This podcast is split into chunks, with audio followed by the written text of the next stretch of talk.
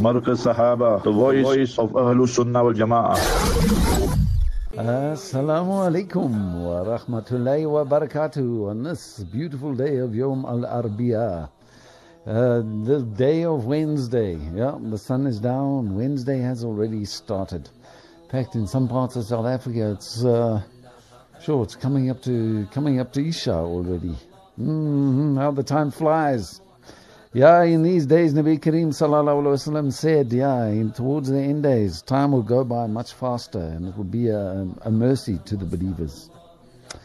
Well, things are going very fast and going very slow. Sometimes, we got all these commissions of inquiring. And one wonders, there's all kinds of allegations and revelations and accusations coming out. But when are we going to start seeing the arrestations, please? There's time. Some guys started getting those bracelets on their hands, eh? A pair of handcuffs, taken off to jail. Isn't it time we started seeing something like that? It's just like we've got this growing pile of something loathsome and smelly that just keeps on growing and growing and growing and growing. And see, people, there's openness in government at last. Last we're starting to understand what's been going on. But the bigger and smellier it gets, the more urgent becomes that desire to see something being done about it. When you've got one of those night soil buckets, to use a polite term, you've got one of those night soil buckets, it's in your garden, you can kind of like go on with your work inside the house. But you bring that bucket into the house and immediately you want something done about it. Well, are we going to see any action? Are we going to see any real action on anything coming out of our various commissions of inquiry, be it state capture or governance at the Public Investment Corporation? Startling and amazing, but what does it all mean? And is it true? These things need to be tested in court. The jury of public opinion is still trying to make up its mind about what's going on. We've got elections coming up.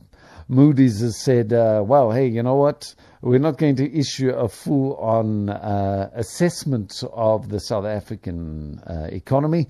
Instead, 4 days later, we're going to issue an opinion about it. You see, it's like I say, like the parallels with Brexit are rather uncanny. The British parliamentarians keep on going, and now they're not voting on Brexit. Now they're giving like exploratory kind of like votes, to kind of like see what would happen if we really voted. Where would you go and where would you go? And, now there's like sort of fake voting going on in the British Parliament. It's quite sad, really, because, the kind of the rules of Parliament and so on with this confrontational approach between parties, the battle for power, with nasty slings and arrows being thrown across the parliamentary floor. We are clear enemies to each other, and we're both fighting over something that we don't really understand how it's all going to work out. So let's kind of like have a pretend battle, and then we'll go back and we'll like to tweak a few things, and we'll have another pretend battle, and we come back and we'll tweak a few things, and we'll go over another. Except you kind of like get the feeling they're not really tweaking anything. They keep on voting as like two dogs trying to gnaw on the same bone at the same time. I kind of wonder, the whole Brexit thing. Is it something real? I mean, is it real politics, or is it in actual fact just a massive distraction to keep like everyone in the entire system that ensures that money keeps on going to ISIS, that Britain can go and bomb Libya and then go and sit back and not think about it a bit. They can get involved in the Iraqi war, and they can go and bomb people and kill people all over the place, and it turns out there were not any weapons of mass destruction. These things should be like troubling people, as the clandestine support for ISIS continues, and as the war in Syria kind of winds down, but it doesn't wind down. If you're a proxy in battle, you must know that the battle is not about you at all. The people who are using you as a proxy are going to be, taking the advantages, and all you can hope for is that you'll survive at the end. I mean, that's kind of like the Darbul Islam at the moment, the world of Islam at the moment is, we're like a soccer ball. We don't have any real kind of like national leaders. We're all pinned into little borders that were drawn by foreigners with very malicious intent towards us. The governments that we have are unable to be a full, proper Islamic government. You do get like sort of bright flashes every now and then. But even the bright flashes are usually betrayed like a few years later. It's a bit like, the Arab Spring we saw. That resulted in al-Sisi coming to power with America and Donald Trump Trump clapping and saying, yeah, that's a wonderful development. It's security for America. And we're keeping the Muslim down. Well, there's a bright light shining in Algeria at the moment. I hope that it goes brighter and brighter and brighter. May Allah Ta'ala guide and bless the Algerian people in their current effort to try and get a new responsible government in. The government of Bouteflika got very close to the French. As you know, the thing about the French government is, they don't have those kind of like, you mustn't go native kind of ideas that the British have. The French government is really willing to go and get the leading lights of a nation and bring them across to France, give them a whole lot of money, give them an apartment on the Champs-Elysees with a view of the Eiffel Tower and so on. You can invite your friends around, your family. The kids, oh, what a wonderful, wonderful life you're living. And, of course, as a result, none of the benefits go to the people. That is a French expertise in Africa. France ensures that all of its former colonies keep their national reserves in France. They're all invested into French infrastructure. It's all very nice. It's all very responsible. You see, it's like pension funds. They also have to invest in government bonds. And so France, treats its colonies' money in the same way as it would its own pension funds. Now, you could say on one hand, well, that's very nice, isn't it? I mean, it's respect for the elderly and all of that, and you extend that same respect through to your former colonies. Yeah, well, it's all very nice, but then when you go and invest all the money in your own economy and the former colonies don't get any benefits, I mean, that's complete nonsense. France, according to accounts on the Algerian street, I went to in as much as the Algerian street is represented in a street in Pretoria by a group of Algerians protesting outside the embassy. But of course, all of them have family back home, very close connections, and many of the opinions that were being made at the protest in Pretoria. Subsequently, you go and you read up the complaints being made in Algeria, very, very similar.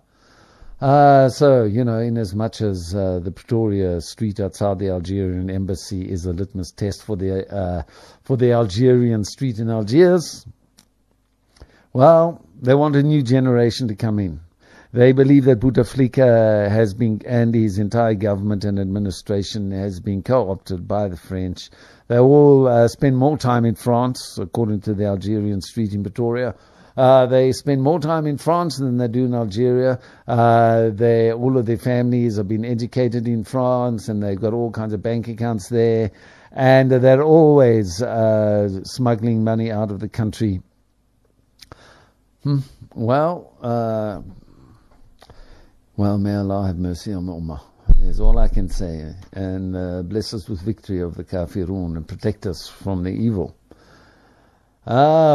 Yesterday we were enjoying a massive surge, a resurgence on the JSE, thanks to Moody's deciding on Friday that it wasn't going to issue its assessment of the South African economy.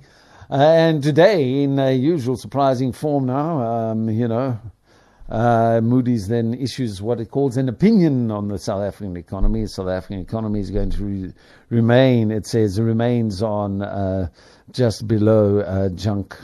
It's on sub-investment grade, but it hasn't got into the junk markets yet. It's like one more downturn, and it'll be going down. In fact, the outlook, according to Moody's, is stable. So there's still one more kind of like notch that that Moody's could go down to without taking us to junk status, and that is with a negative outlook. They could give us a negative outlook. They could have given us a negative outlook now. I think that may have been appropriate. Some analysts are saying that maybe Moody's is actually starting to regret that downgrade that they gave us in 2017, because that has now pushed its rating standard far too close to the brink. It's not really where it wants to be. And so this is the reason why Moody's forwent giving its assessment on Friday. Moody's now, in its opinion today, says it doubts actually the government is going to be able to bail out Eskom, whether Eskom is in actual fact going to turn around. But government has made stated commitments. Moody's says that it feels that, okay, well, it's going to have to wait and see if these things are going to roll out, see what kind of position the government is in after the May 8th election. Are we going to have an ANC administration still in Parliament? Personally, I think we still will. Probably going to have a higher turnout in our presidential elections than we do have in our local elections, which transferred control of Johannesburg, Pretoria and Durban over to the DA. I don't see that happening in these elections. I think more ANC supporters are going to come out and they're going to make their opinions felt. I don't think the DA is going to become the new government in waiting after May 8. And that's not thanks to anything that the ANC has in actual fact done. I would say that it's in actual fact a representation of black opinion and needs and movement in South Africa. The ANC is still seen as a representative of, if you want to call it, black pride in the country. There's no ways. There's so many black people in the country that just would not countenance a DA government. Whether or not that holds still for the millennials or the born frees after 94, whether or not it's a generational thing, there's still many years to go before we're going to be able to see millennials really making a big difference in voting rights, maybe in about another 10 years to go. But the time is coming. It's not Sekonjalo Kenago right now, but the time is coming. One day is one day. You know, people say 2 day. You say, oh, one day is one day, but 2 day is 2 day. 2 day, 1 day is not 2 day yet for the ANC, I don't think. I think that they'll still hold on to the majority. According to some polling agencies, the ANC is going to get 60-61%. So it's going to increase its majority after that shock local election result. Remains to be seen, but nevertheless, let's have a look at what was happening on the JSE today. The Johannesburg All Share Index is still up according to ShareNet. It's on, it's only 0.08%. That's like the legal breathalyzer limit in South Africa. That's how much we are above yesterday's a resurgence, which is still pretty good. I mean, that means that we haven't like retraced those gains. There would have been profit taking because we went up over 1% yesterday. There would have been profit taking today, and despite that, we are still 0.08% above where we were yesterday. Perhaps it's just a drink driving result, that 0.08%. But the top 40 is up 0.14%. The Rand has retraced slightly some gains over yesterday. I did an investigation. Remember, yesterday I was surprised that in actual fact the Lira had gained a little on the Rand in a day where the Rand had shown so much resurgence, in a day when Turkey was busy counting its election results. When I had a look at it, it seems that the Turkish Reserve Bank took out a whole lot of money and has been buying up lira in the markets in order to support the currency during that voting period. So today the Turkish lira is like 3 cents below where it was yesterday against the Rand, which you could say is a more normal result. But yeah, it was because, as far as I can ascertain, it was because of intervention by the Turkish Reserve Bank into the currency markets to support the lira over that election period. And so that was why the Turkish lira actually gained against the rand yesterday. So you can appreciate there must have been quite a bit of activity by the Reserve Bank of Turkey. The rand is just like a few cents weaker than it was yesterday against all the major currencies, so I'm not going to read through them. The gold is on $1,291, it was on $1,298.89 yesterday, so that's not really worth mentioning or wasting our time on. The most viewed shares on the JSE, that's attracting the most interest, not necessarily the biggest price movements. Steinhoff again. Steinhoff announced today that shareholders in Europe that were suing them have again agreed to withhold bringing in this action to give it a bit of time to kind of like pay off some of its debts. I don't know if that's a good decision or a bad decision. It's a big company, a lot of things going on there. As I've said, I don't trust the new directors. The new directors are just close to the old directors that caused all the trouble. The new directors don't want to call it fraud. They don't want to call it money laundering. They don't want to call it all kinds of nasty names. Instead, it's like, accounting standards were not met. That's a little bit too close. And I would really like to know if those Steinhoff, maybe I should actually call up Steinhoff and ask him the question directly rather than just wondering aloud on air. We've got to get more guests onto the show. Apparently, I'm starting to bore you guys. No. But it can be quite physically exhausting, in actual fact, to continue talking for an hour. Then you have to read the news after that, and it's not the best of circumstances, but we are a new radio station, a fledgling radio station. We do have ambitions. We do hope to be around for a long time and to grow bigger. A lot of exciting things we're busy discussing in the daytime, and hopefully these are going to bear fruit. May Allah Ta'ala bless the Ummah and bless all the Muslim businessmen. Right, okay, so the second most watched share today is Sabanya also, and that's all the regulars, EOH and Naspers. EOH, remember, they got into trouble, I think in February, sometime when Microsoft pulled its contract with that company, a major loss. I tried all kinds of things, and it's still in trouble today, losing 5.4%. That's a big loss in one day. Naspers is also in the news as well, the biggest share on the JSE. I suppose that's to be understood. There's always a lot of news about Naspers, whether it's locally or internationally. The top five movers on the JSE today, Exaro is the biggest winner in the northerly direction. It's gained 2.92%. Motus, so that's the car spares company, is gained 2.36%. Vivo, Shell service station manager for the rest of Africa, excluding South Africa, is up 2.24%. Northern Platinum gained 2.10% today, and Anglo Plat also gained 1.98%. So that's probably as a result of the palladium price coming down. Now people are starting to look at, auto catalyst manufacturers and so on going to start switching to platinum, because platinum is like sort of $898 a fine ounce. Actually, I haven't looked at the platinum price, but that's where it's been over the last while. Is the platinum price about to recover? A lot of dodgy things going on with platinum dealing. We did on one of my shows on a Saturday. I have a show on a Saturday afternoon between 3 and 4 looking at international issues. On that show, we looked at Swiss bank vaults holding stores of platinum, and how accurate is the platinum market given that 2013-2014 strike by AMCU, which removed like millions of ounces of platinum from the market, and yet the price didn't budge.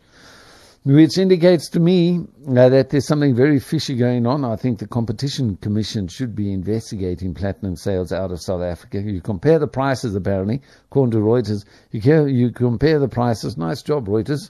I mean, I've been giving you stick because of your Rand price stories, but you did a nice story back in 2013, Ed Stoddard. Well done, Ed. On the platinum sales out of South Africa, it's completely confounded many people that you could take millions of ounces out of the market, according to Johnson Matthew, which is basically the public relations arm of Anglo Platinum.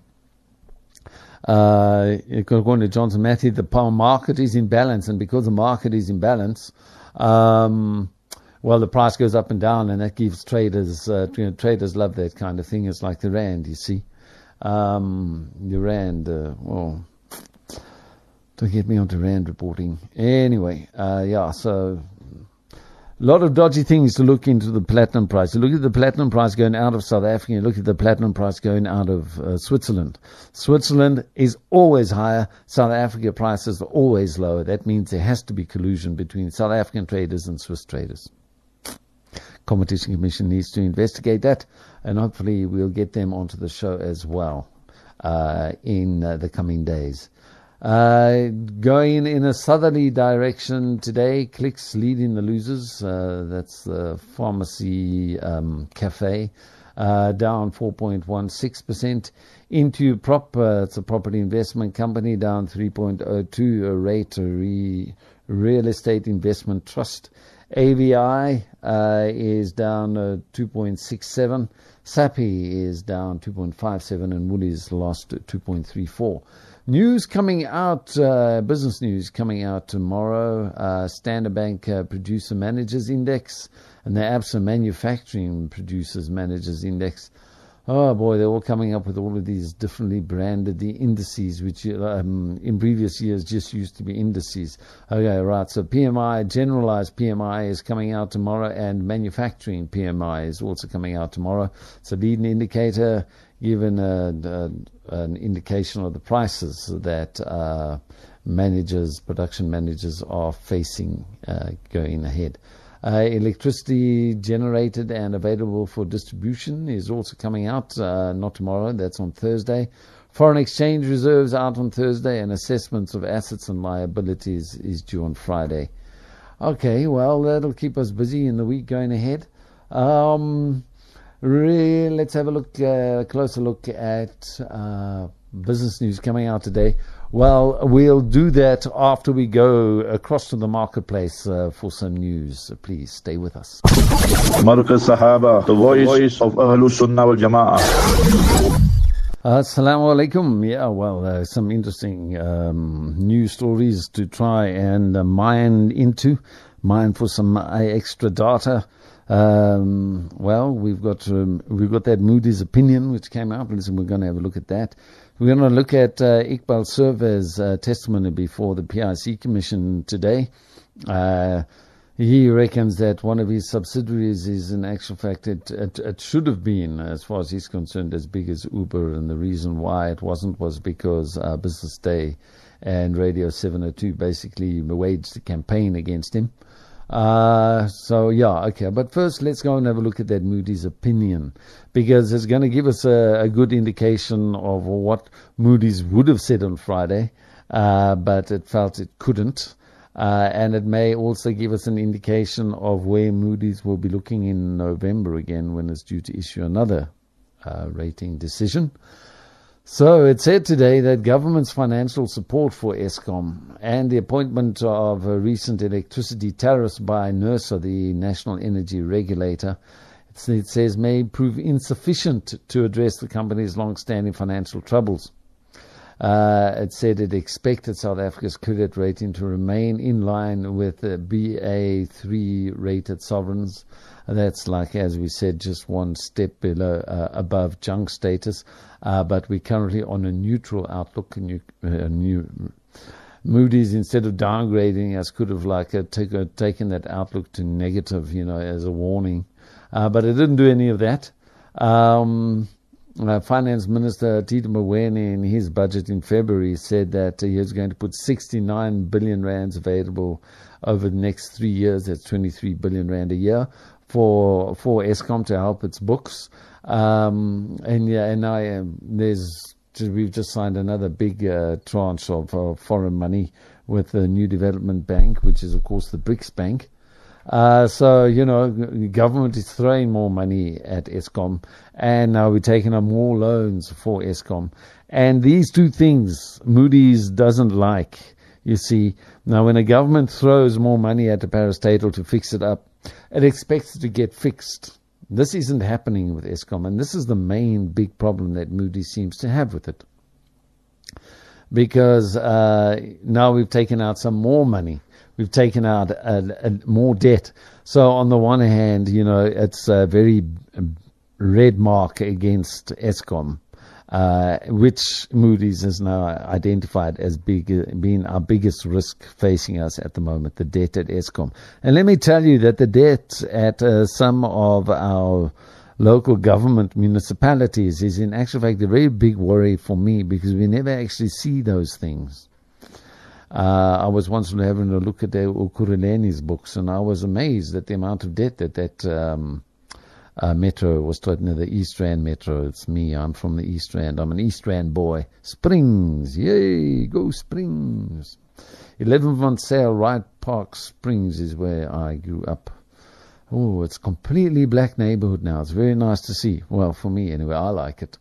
I kind of wonder those families living in those houses. They must be going through some of the very similar things that we were going through in the 1960s and 70s and 1980s when I was growing up. And I wonder how black families are adjusting to like this nuclear family rebo-based economy. We were real suckers in those days, and I wonder, are black consumers more savvy than white consumers were? Have they been able to learn from the terrible lessons that white consumers endured? Yeah, well, I know. White consumers were the labor aristocracy in South Africa, I suppose you could say. But nevertheless, I mean, you know, we were free to take on debt, whereas black people were blacklisted. You know, that was the main difference. We were free to take on debt. We had more access to the facilities. But still, stupid suckers. You know, the Trust Bank, the Trust Bank imbroglio that happened, the Trust Bank and the Telkom scandals. Can you remember those things?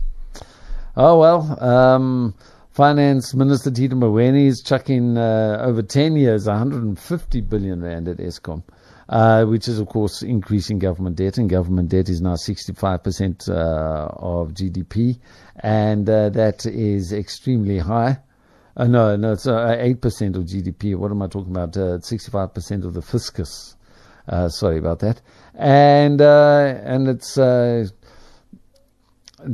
just Eskom's debt alone amounts to 8% of GDP. And so, yeah, that is a major worry for Moody's.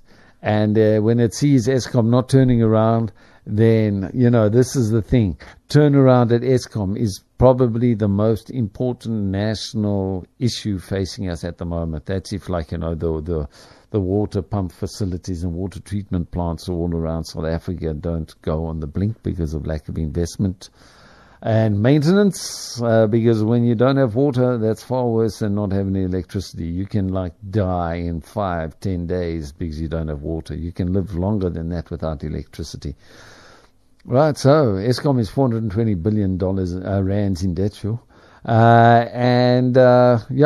it going to be able to turn around? Well, Pravin Gordhan and Eskom chairperson Jabu Mabuza are expected to brief the media on the state of South Africa's electricity supply on Wednesday.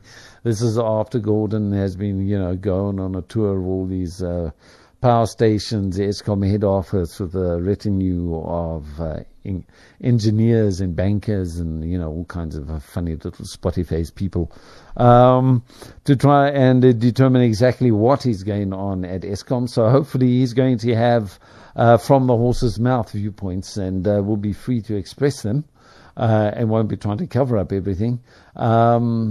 So, yeah, hopefully tomorrow we'll have a clearer view of exactly what's going to happen. I really hope that Pravin just gives us the naked story rather than putting a spin onto it. Moody's says, while economic growth will remain slow in South Africa and fiscal strength will continue eroding, it expects South Africa's credit profile to remain in line with those of just sub-investment grade sovereigns, other countries that are in line with us. They say they expect, such as Turkey and Russia, I think, they expect government policies and institutions will remain focused on addressing this trend, and Brazil as well, apparently. You see, they've been targeting the BRICS countries. I actually don't believe these, like Standard & Poor's and Fitch, I don't believe that they are objective. That's absolute nonsense. You know, I worked in journalism for 20 years, got plates in my skull as a result of being a journalist.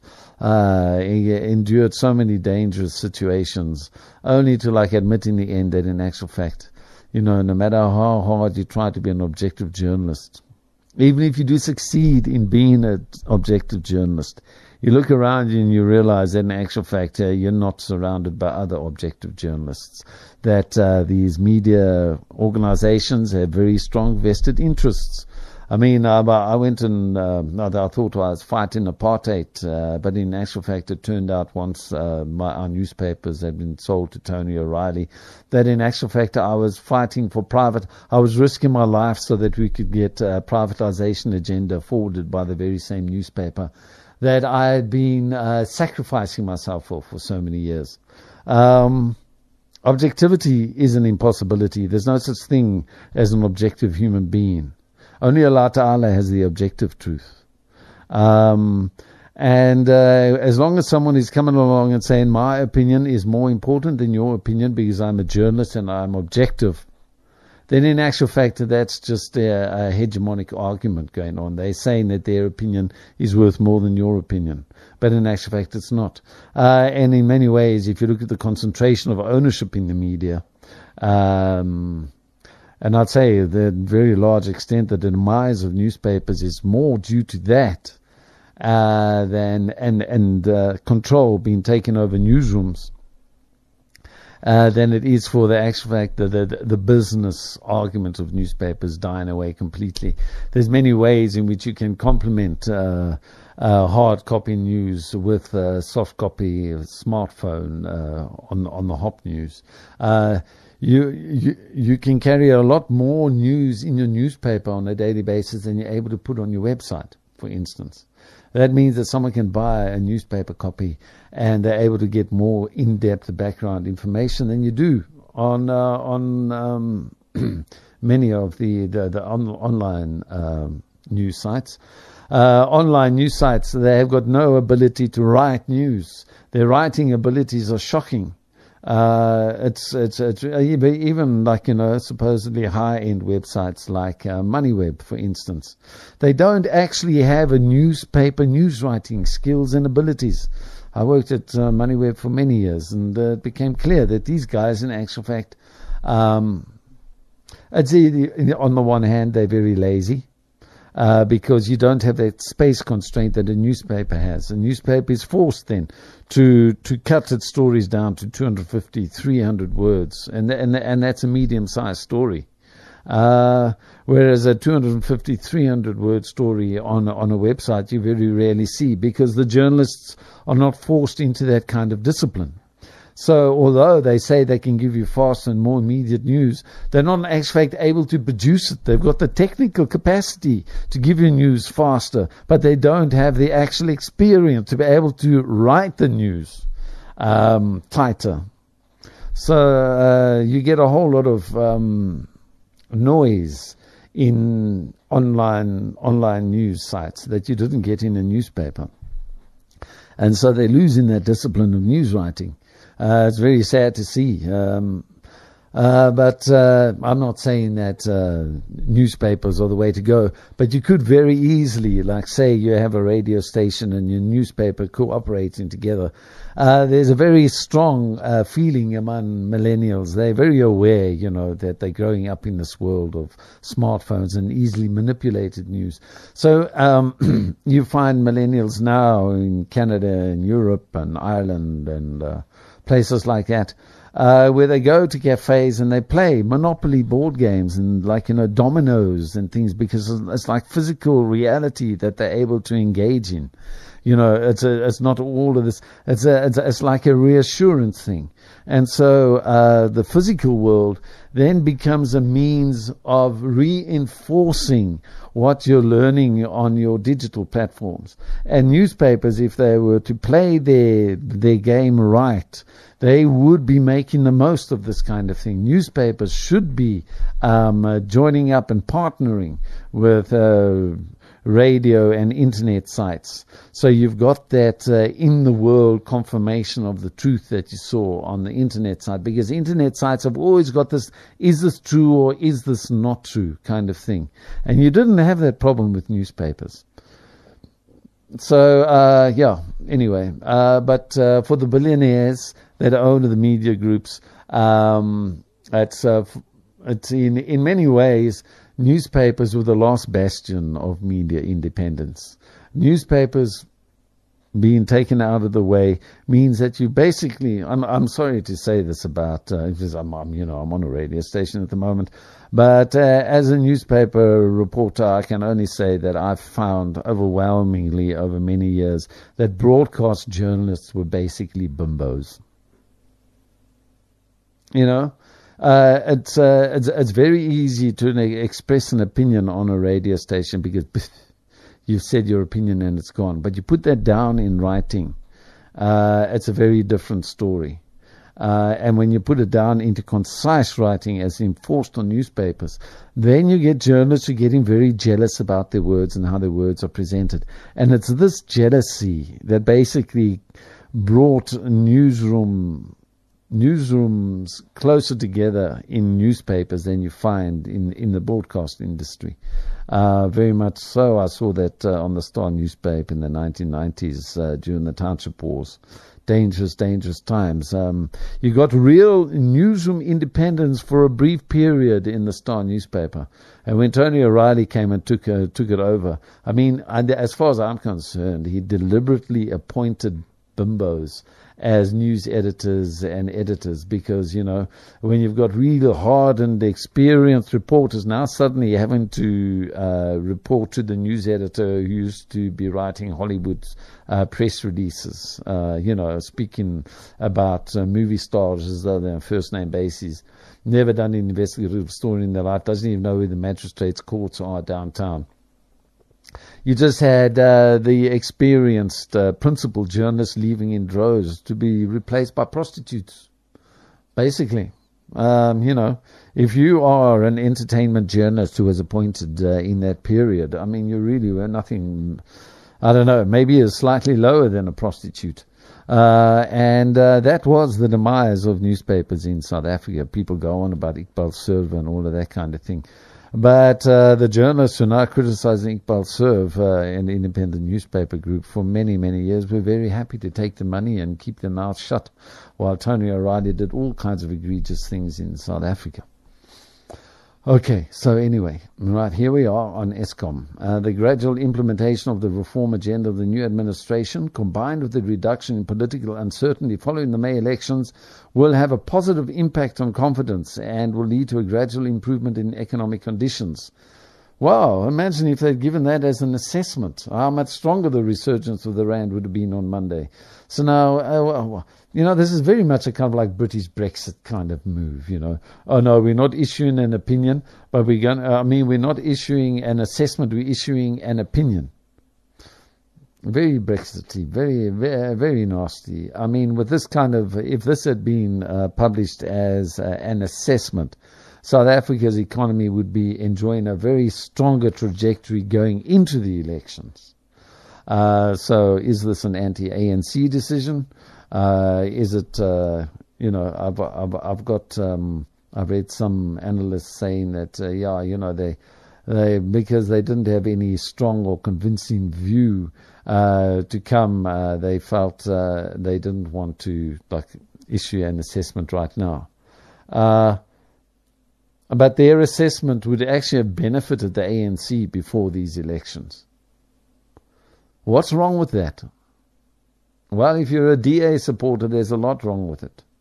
But then again, you see, here it comes to the objectivity issue. Is Moody's been really objective? Or is it stepping back from helping South Africa? We're always going to wonder about these things.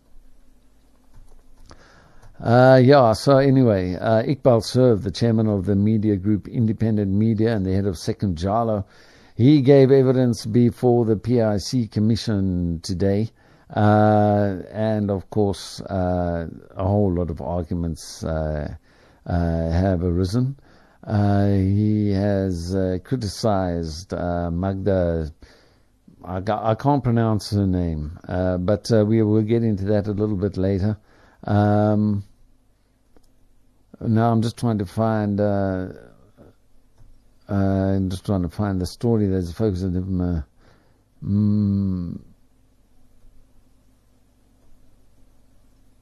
Iqbal Survé today claimed that bad press from rival media houses that scuppered the listing of Sagarmata Technologies on the JSE. He said he had no doubt it would have reached a market capitalization of $10 billion or 141 billion rands at current exchange rates.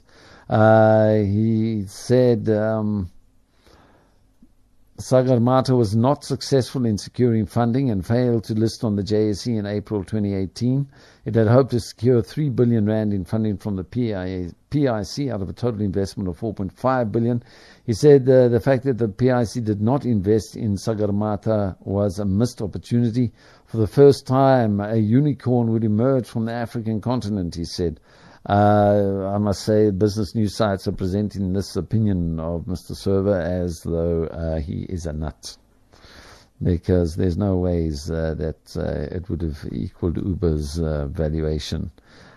He told her this was the fault of media competitors who sabotaged the listing and blatantly put negative propaganda in the public space. I would say that there is some truth in that claim. He did not provide any evidence of how it happened. He also blamed the Companies and Intellectual Property Commission for scuppering the listing by raising an issue with one of the subsidiary companies. It had no basis for them to do it, he said. The JSE cancelled Sagarmata's listing, saying the company had not submitted its annual financial statements to the Registrar of Companies, who's known as the Companies and Intellectual Property Commission, in time for the listing to go ahead. Survey says that the group had submitted its statements, which is very strange. One would have thought he would have openly challenged the JSE on that issue at the time. He also said some analysts did not understand how to value multi-sided platforms like Sagarmata and compared it to the likes of Uber, Airbnb, and Amazon. Lebohang Molebatsi, general manager for listed equities at the PIC, had already told the commission that engagements with Sagarmata revealed its valuation was significantly lower than the company's requested initial public offering, but Sagarmata was not willing to lower their expectations. In mid-March, Molebatsi said a fair value was 7.06 a share compared to the IPO asking price of 39.62. So as I say, is Iqbal Survé being accurate in his assessment? Is he Looney Tunes, as seems to be implied by the way his stories are being presented in the financial media? Financial media wholly and completely in antipathy towards him. I would say very largely it's a result of his ego and the idiotic statements he continues making with such regular abandon. He should just stay out of the public spotlight. Tony O'Reilly, he got away with far more than Iqbal Survé has got away with so far. Not saying that Iqbal Survé is doing anything illegal, anything at all. But let me tell you that Tony O'Reilly, far worse than Iqbal Survé, and he's able to get away with it because he kept out of the public limelight. Iqbal Survé has got a very big ego, and this is probably the biggest challenge facing independent newspapers, if you ask me. Anyway, okay, I'm not going to get a job at independent newspapers. Not for a while. Well, who knows? Well, it's very sad. Kind of like the way the relationship between Maya and myself and that newspaper group parted ways many years ago. That was when I was investigating those CIA abducting Muslims out of the country. The ANC was cooperating with the CIA and MI6. Of course, Business Day found nothing wrong with that. Business Day didn't even cover these issues. Sunday Times, in actual fact, had a news blackout thanks to Bondi Makanya, the then editor of the Sunday Times, completely ignored rendition of Muslims out of the country. The Sunday Times then only years later rediscovered the word renditions when the CIA and MI6 were no longer renditioning people, when the renditioning program was no longer taking place, when they accused some South African minister of trying to rendition basically Zimbabwean migrants out of South Africa. They call that a rendition story. That's the Sunday Times investigative unit. Must remember, Sunday Times investigative unit also had its stories into the SARS spy unit. Had to retract them all and so on. All over the same period as well, of course. So, yeah, misbehaving media outlets is not unusual in South Africa. Mr. Survé doesn't strike me as being one of the most pleasant people in the media industry at the moment, but I can assure you he's not the most unpleasant. There's far worse people in the media industry than himself. Okay, however, his IO Group did yesterday evening issue its results. Now, IO has been accused of all kinds of things, but I don't know if these are audited financial statements. It's an interim result. Usually those are unaudited. Well, they've said, and they are not allowed to mislead the market in these things. So this is a legally binding statement for Iqbal Survé and the IO company. Said that revenue increased to 674.5 million. It was 348 million in the previous period. Gross profit jumped to 205 million from 124 million. And after taxation, profitable attributable to shareholders, the dividend soared to 295 million from 47.4 million, while headline earnings a share grew to 56 cents from 17 cents. So that's like a really healthy company by all sounds, by all measures. An interim gross dividend of 35 cents a share compared to 0 cents a share in the previous period has been declared out of income reserves in respect of ordinary shares. Okay, fine. This is what the results company says its prospects looking forward are really, really rosy. All right, okay, so that's what IO is saying at the moment. Given with all of the allegations and things going around, Sunday Times saying that Iqbal Survé was using his loan from the PIC as his own private piggy bank account, there's also news coming out that he claimed to have a PIC director in his back pocket. And that particular claim has been made by Magda Wierzycka. Let me just call up that story quickly. She is very attractive. In fact, I would say, like at the moment, it may be rude to say it, but look, you know what? Speaking, knowing all the male-dominated world that is the investing universe, the trading universe, he called Magda Wierzycka delusional because she has said publicly that Iqbal Survé was sitting right next to her when he claimed at one of the independent newspaper award ceremonies, the Red Bull Awards. These are the best performing companies on the JSE in a year. Business Report, I don't know if Business Report still has it. I don't know if the JSE is interested in Business Report's awards anymore since Iqbal took over. Thank you, Iqbal, for messing things up. Yes, you did it. You did it. You. He calls her delusional, but she's ready to testify at the PIC inquiry to the fact that at the Red Bull Awards, I think it was in 2016, Iqbal Survé turned around to her and he said, "That guy, Fidelis Madavo, is in my pocket." He now says that Ms. Wierzycka is delusional, but she has now, when she was contacted on this, says she's willing. She's not going to comment on it in the media because, of course, it could be defamatory. You go before an inquiry and you're protected from defamation. So she's going to testify at the PIC inquiry, or she says she's ready to testify. So anyway, that's where that things sit at the moment. And with that, we're going to have to say Jazakumullah for joining us. It's time for Business Matters to put itself to bed. Inshallah, you'll join us at the same time tomorrow. No, don't join us at the same time tomorrow, because then you'll only have 2 minutes left for me to do my show. Join me 58 minutes earlier than this time tomorrow. Jazakumullah for joining us. I make dua that whatever trade and activity you got up to today has been profitable and above all halal. Assalamu alaikum wa rahmatullahi wa barakatuh. Marqa Sahaba, the voice of Ahlus Sunnah wal Jama'ah.